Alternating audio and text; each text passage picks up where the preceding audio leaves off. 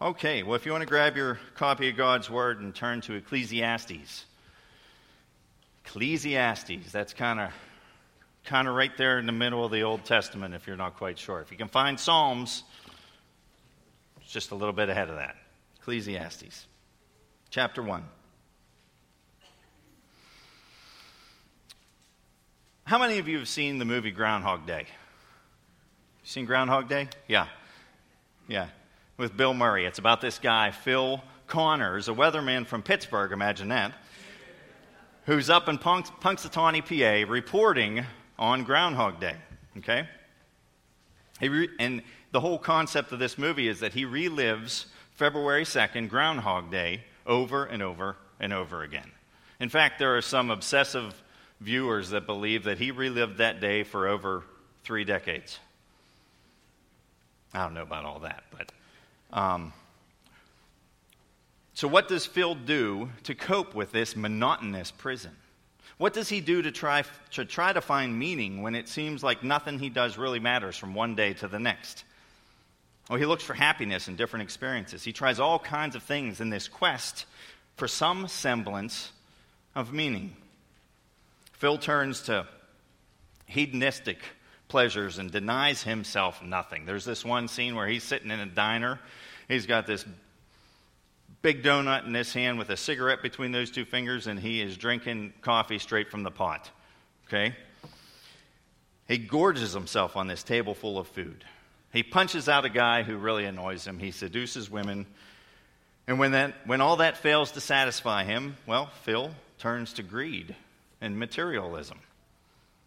He robs an armored car and uses the money to buy the things that he always wanted. He tries to live out the life that he couldn't before. And finally, Phil turns to knowledge. He tries to learn and better himself. He takes up piano and ice sculpting, French poetry, just to, to, to try to be a more educated, well rounded man. And Phil doesn't wake up on February 3rd until he finally reaches contentment in his current circumstance. Only then is the curse lifted. And the last time he, re- he relives uh, February 2nd, he looks into the eyes of, the, of a woman that he's fallen in love with and he says, I don't know what will happen tomorrow, but all I know is I'm happy right now. That's kind of the point of the book of Ecclesiastes. The only way to live a meaningful life in this meaningless existence is to find satisfaction and contentment in what God has given us. There's this really interesting scene in the movie early on in Phil's experience where he's trying to figure out what's going on. He's sitting at a bar in a bowling alley with these two local guys who are drunk.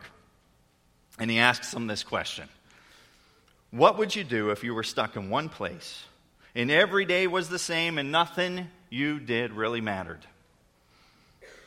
One of the guys stares into his beer mug and says, Yep, that pretty much sums it up for me. You know, there are people that live that type of life all the time. Live for the weekends. People who can't wait to punch out on Friday so they can go to the bar, get smashed, stay drunk all weekend, sober up by Monday morning, and get back to work. The only way they know to cope with the redundancy and boredom, boredom of their lives is to distract themselves for a short while. So they live week to week for the escape. Some people look to substances. Others look to pleasurable experiences. Others pour themselves into their jobs, hoping that success will make their lives meaningful. Others turn to romantic relationships or accumulating position, position, possessions. Some even look to religion,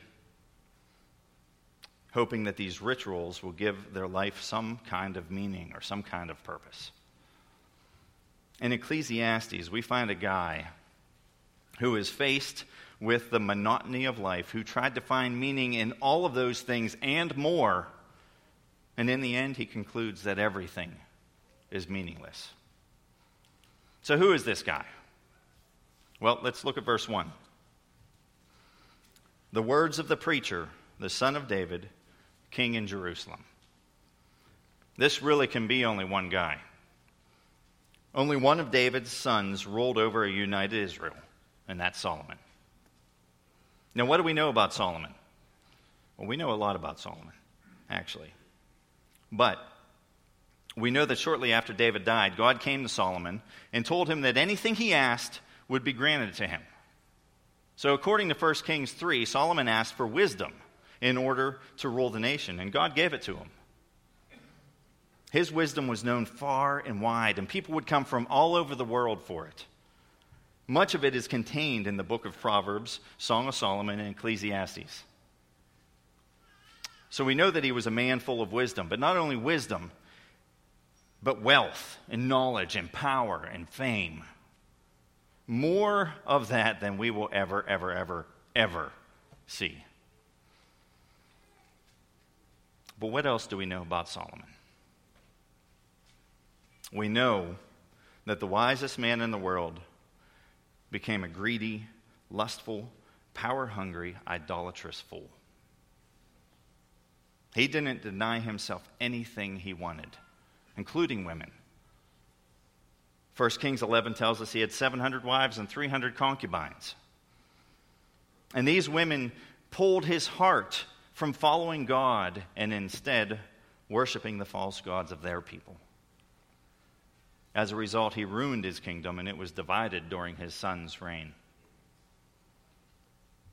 Now, tradition says that Ecclesiastes reveals an older, repentant Solomon who's looking back over his life and considering the mess that he made and what he's learned from it. In fact, at the end of the book, we read a warning to his son not to follow in his footsteps. And it's a, it's a message that's just as relevant today as it was then. Because people are constantly sold the lie that if they just had more money, more pleasure, more success, then they'd be happy. The message of this book is really a critique of secularism and secularized religion. So, just imagine this scene, okay? The crowds are gathered at the temple. Every direction you look, there's just this sea of people, this mass of humanity. Every one of them is waiting with anticipation and in expectation of, of the preacher and what, what the preacher is going to say. What's he going to teach us today? What, what type of wisdom is he going to share with us today? And then, then they see him. He's coming from the side and he's working his way toward the platform. And when he gets up to the platform, he takes a minute and he surveys the crowd. He says, Vanity of vanities. Vanity of vanities. All is vanity. Can you imagine what those people were thinking? I mean, this is their king. This guy had everything wealth, power, fame. And now he sums up his whole life by saying, It's all vanity. Unbelievable. But That's what Solomon said. It's all vanity. It's kind of a strange word, vanity. Webster defines it as inflated pride in oneself or one's appearance, conceit. And that's kind of what we think of when, when we hear that word. But in Hebrew, it has a different meaning. In Hebrew, the word is havel, and it means breath or vapor. It carries the idea of fleeting.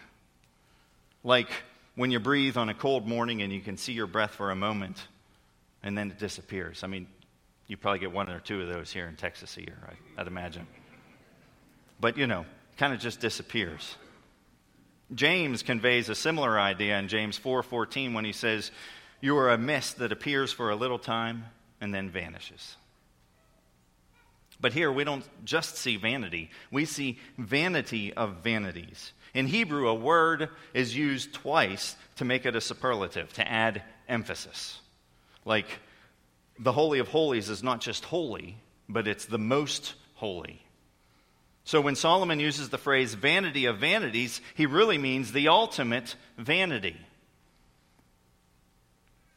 The word for, for vanity, havel, is used over and over again in Ecclesiastes. It's actually used 38 times in this book. He will say things are meaningless 38 times in 12 chapters. So buckle up, it's not an easy ride. But he uses it. He uses it to express the idea that life is meaningless, pointless, worthless, futile, and frustrating because it's frail and fleeting. Often in the Bible, this word is used in connection with idols. And that's kind of the meaning here in Ecclesiastes. People try to find satisfaction in created things rather than the Creator. And seeking satisfaction in anything or anyone other than God is idolatry. It's not that pleasure and money and success and stuff are bad things in and of themselves, but when a good thing is turned into a God thing, it becomes a bad thing. When a good thing is turned into a God thing, it becomes a bad thing. It becomes an idol.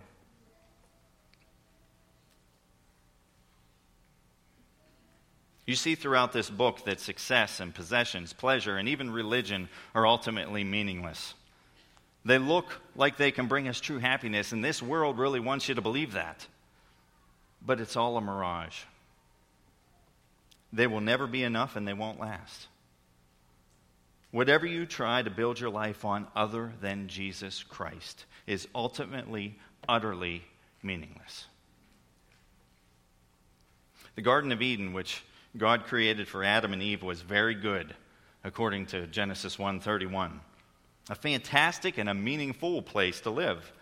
But as Genesis 3 tells us, when they chose to rebel against God, Adam and Eve were kicked out, and a guard was placed at the entrance on the east side.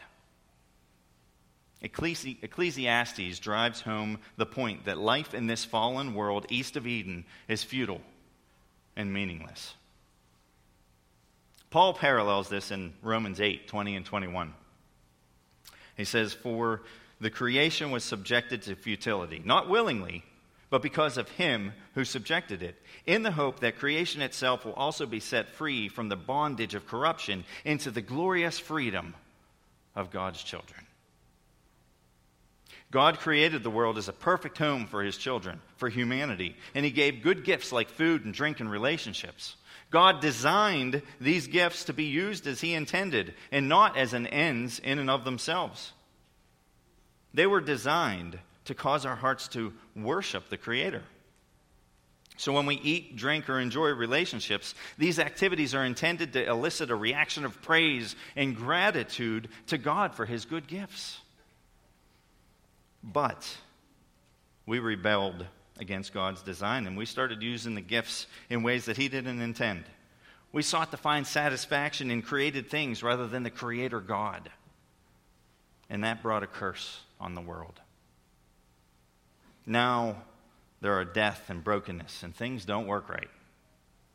We abuse the gifts so that now that food, now food becomes gluttony drink becomes drunkenness, and relationships and sex becomes lusts, lust and adultery. We reject our God given roles in marriage. Labor to provide for our families is now frustrating and difficult. Genesis 3 says sweat and frustration will characterize our work, and we'll ultimately return to the dust from which we were created. East of Eden, and separated from God. We live in a cursed, meaningless existence, seeking lasting joy in things that are eventually going to let us down. This is the reality of life under the sun. This is the reality that Solomon unfolds for us in this book. So look at verse 3. What does man gain by all the toil at which he toils under the sun? Now, under the sun is an important phrase found about 30 times in this book. It means Solomon is looking at the question of meaning from an earthly perspective. Solomon deliberately leaves out God's perspective, how his, his plan and his promises change everything. That's what you need to see throughout this book that there's more to life than what you see under the sun. So, what does man gain or profit for all of his work? Well, Jesus asks a similar question in Mark 8:36. What does it profit a man if he gains the whole world and yet loses his soul? The answer is nothing. Nothing. How much you make, how much you learn, how much or how popular, popular you are is meaningless because life without God is futile. If this life is all there is, then what permanent value is there to life? See, we tend to ask the question, what's in it for me over the small things in life, but we don't ask it over the whole of life.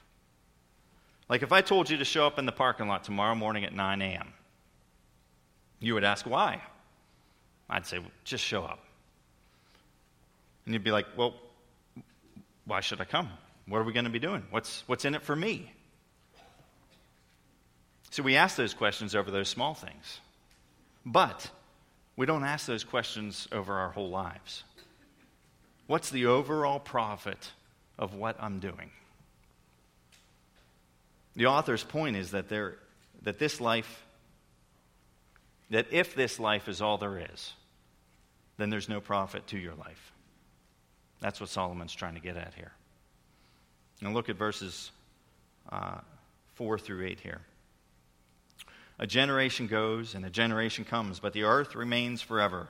The sun rises and the sun goes down and hastens to the place where it rises. The wind blows to the south and goes around to the north, and around and around goes the wind. And on its circuits the wind returns. All streams run to the sea, but the sea is not full. To the place where the streams flow, there they flow again. And all things are full of weariness. A man cannot utter it. The eye is not satisfied with seeing nor the ear filled with hearing. Now, what he's saying here is that life is like a treadmill.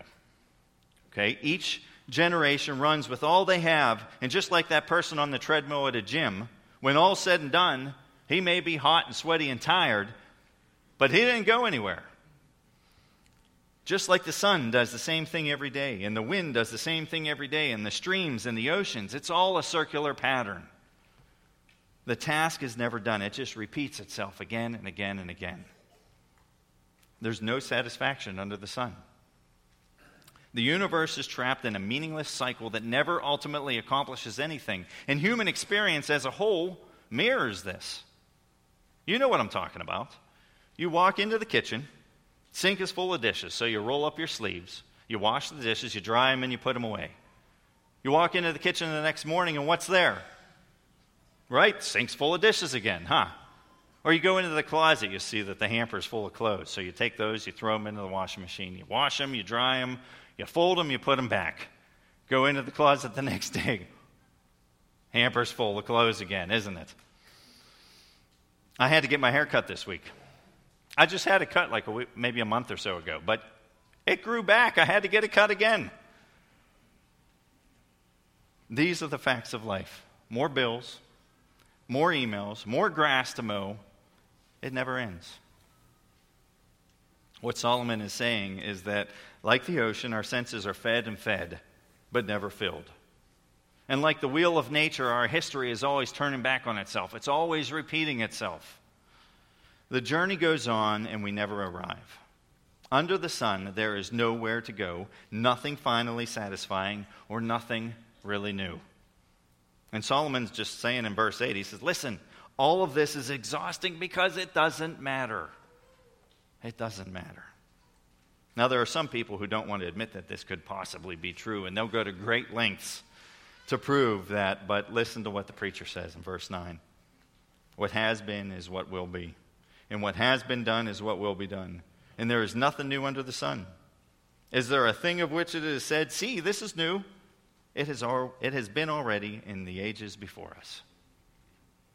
Basically, what he's saying is people like to think that their life isn't meaningless, that their life isn't stuck in this circular rut by getting toys and trinkets, pretending that they are a new idea. In the end, they, they might be bigger or slimmer or a, or a new color, but they aren't new. There's nothing new. What he's saying is that toys and trinkets and other new things are just a fix to get you away from the circular, meaningless life that you're living under the sun. And we all do it too. You know, those, that new gadget or new clothes or new house or a new car, it kind of brings this weird relief and excitement to it, doesn't I mean, have you ever thought about how weird that is? You know, that new iPhone that you just got that replaces the new cool iPhone that you got last year, right? And there's excitement about it. And the, the new iPhone 8 just came out. But wait, there's a better one coming out in November the iPhone X or 10, however you want to look at that. And listen, listen to what they say about the iPhone X, okay? It's entirely screen. One so immersive the device itself disappears into the experience and so intelligent it can respond to a tap, your voice, and even a glance. Well, they really know how to advertise, don't they? It makes me want to go buy one. But will that make me feel better as a person after I drop over $1,000 on it? It might make me pull it out and check my messages when I'm around a group of people just so that everybody can see that I have the new iPhone X and I can kind of validate the reason why I have it. But will it make me feel better as a person. No new gadget, no change of work, no change of job, no increased income is going to make things better inside of you. The more things change, the more they stay the same. The human race is the same bunch of sinners it always has been, and nothing we have done really makes a difference. If he hasn't gotten you down yet, boy, I'll tell you what, verse 11, he really lifts your spirits. There is no remembrance of former things, nor will there be any remembrance of later things yet to be among those who come after. What Solomon is saying here is that no one will ultimately be remembered. Now, we might object and say, well, there are some figures from the past that we remember, but really the vast billions of people that have lived on this earth have gained no lasting renown. Most live and die unremembered. You punch in and you punch out over and over and over again until you punch out for the last time. Then they throw you a retirement party, maybe give you a plaque, and the next day somebody replaces you. Business goes on, life goes on. Those are the facts of life under the sun. It's all meaningless and frustrating. And then he says in verse 13, And I applied my heart to seek and to search out by wisdom all that is done under the heaven. 14. I have seen everything that is done under the sun, and behold, all is vanity and striving after the wind. And then verse 17. And I applied my heart to know wisdom, and to know madness and folly. I perceived that this also is but a striving after the wind. So again, here's Solomon basically saying, Look at my life as an experiment. People are always chasing after certain things in life wealth, power, religion, friends, work, pleasure. I chased after them all. I gained them all. Listen, I lived the high life. You know, I ate caviar and sipped, sipped champagne with the rich and the famous. I played polo, I bought a yacht. It didn't satisfy. left me empty, so I hung out with my redneck brothers. I ate macaroni and cheese mixed with hamburger meat. We threw horseshoes and we watched NASCAR. Kind of sounds like a party at the Nap House, actually. But that left me empty too. I tried it all. And it's like chasing after the wind. And that sums up life under the sun.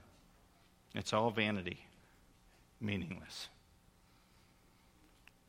Aren't you glad you came to church today? Welcome to church. It's all meaningless. Let's pray. Actually, some of you are probably thinking, man, this is great. I can use this week. You, you know, honey, can, can you mow the grass?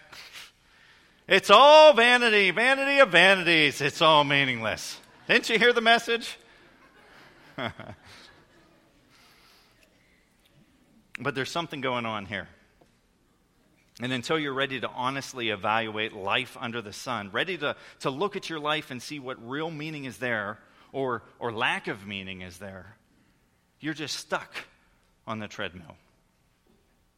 But if you slow down enough to look and come to the same conclusion that Solomon did, you'll start to see things above the sun. Ecclesiastes gives a, a pretty bleak look on life, but the Holy Spirit had a purpose for inspiring this book to be written.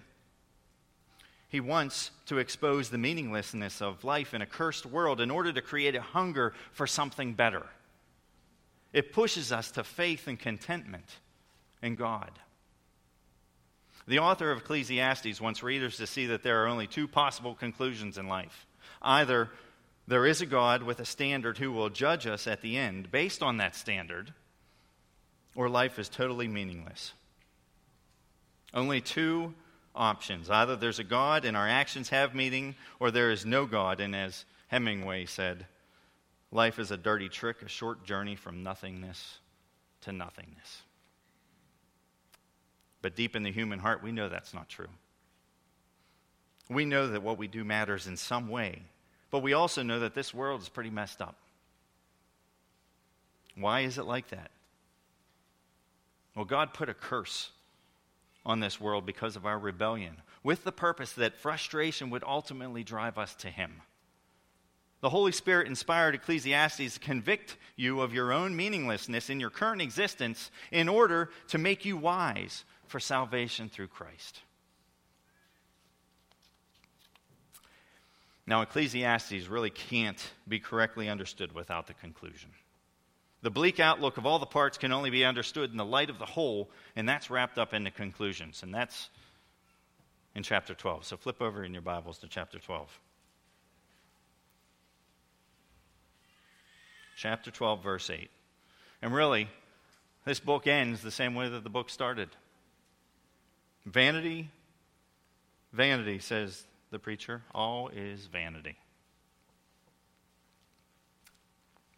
then it calls the preacher a wise man who arranged his writing with great care in verse 9.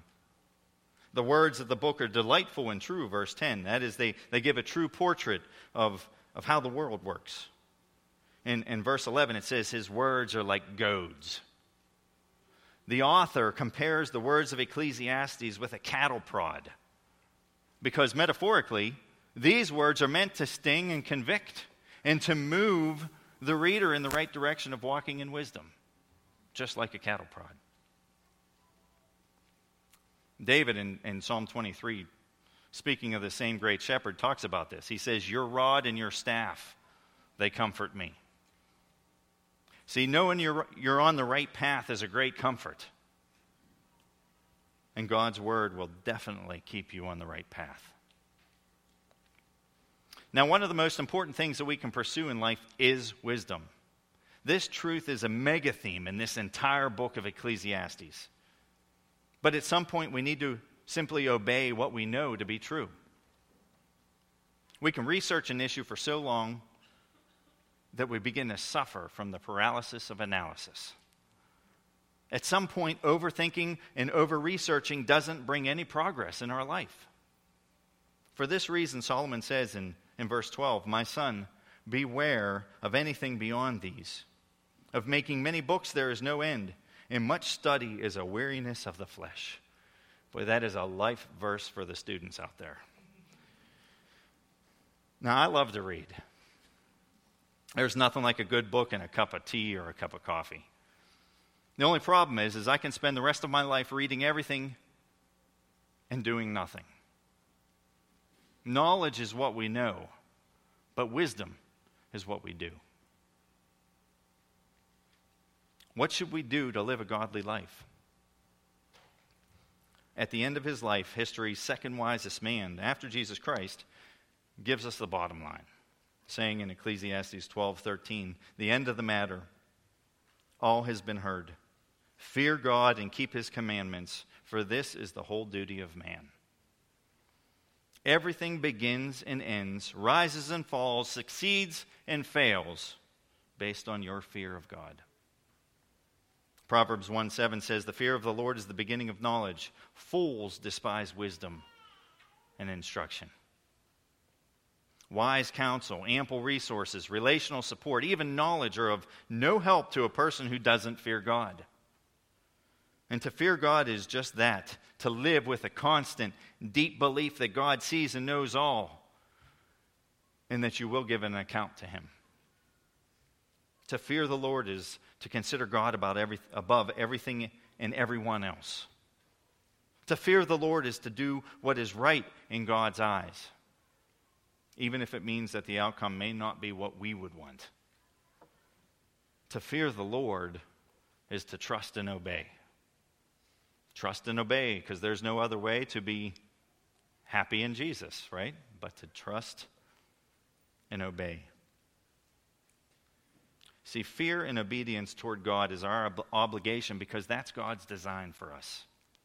The reason to trust and obey is that, verse 14, God will bring every deed into judgment along with every secret thing, whether good or evil. Judgment is the motivation to trust and obey. Judgment is what gives every one of our actions meaning in this cursed world. We will, we will be called to account, each and every one of us, even for the things that we think no one else knows about. And why is that? Well, because God knows, right? And Jesus says in Matthew 12, 36 and 37 that we will answer for every careless word that we utter.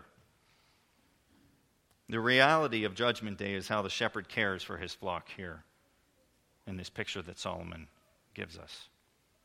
In order to convict you, he goads with the truths that you will be judged and then vindicated or, or punished. And the New Testament reveals that the purpose of the law, the purpose of the commandments, is to convict us and bring us to Christ. Solomon and all of his descendants had a, had a problem. They failed and broke the commandments. See, but we have that problem too. We have all broken God's commands and sought satisfaction in things and people other than God. We will face judgment. And the bad news is, is, is that we have all fallen short. This reality is meant to crush us in order to drive us to Christ. And that's the good news. Jesus lived a life that we couldn't live, a life without sin in perfect obedience to the commandments. And he died the death that we deserve to die. He took the entire curse of sin and futility and death on himself in order to redeem us from the curse. By turning from our vanity to faith in him, he redeems us and gives us a new and meaningful life. Because despite all that we've said, there is something new under the sun. Those who are made new creations in Christ. 2 Corinthians 5:17 tells us that. Our lives are broken by sin, but but through redemption in Christ he gives you life everlasting and life to the full now so that you can pursue God's good design for your life. Now, instead of seeking satisfaction in created things, we are fully satisfied in our Creator, our Redeemer, satisfied in Him alone. And you can correctly enjoy the gifts that He gives you as a way to worship Him. You don't need a million dollars, you just need Jesus.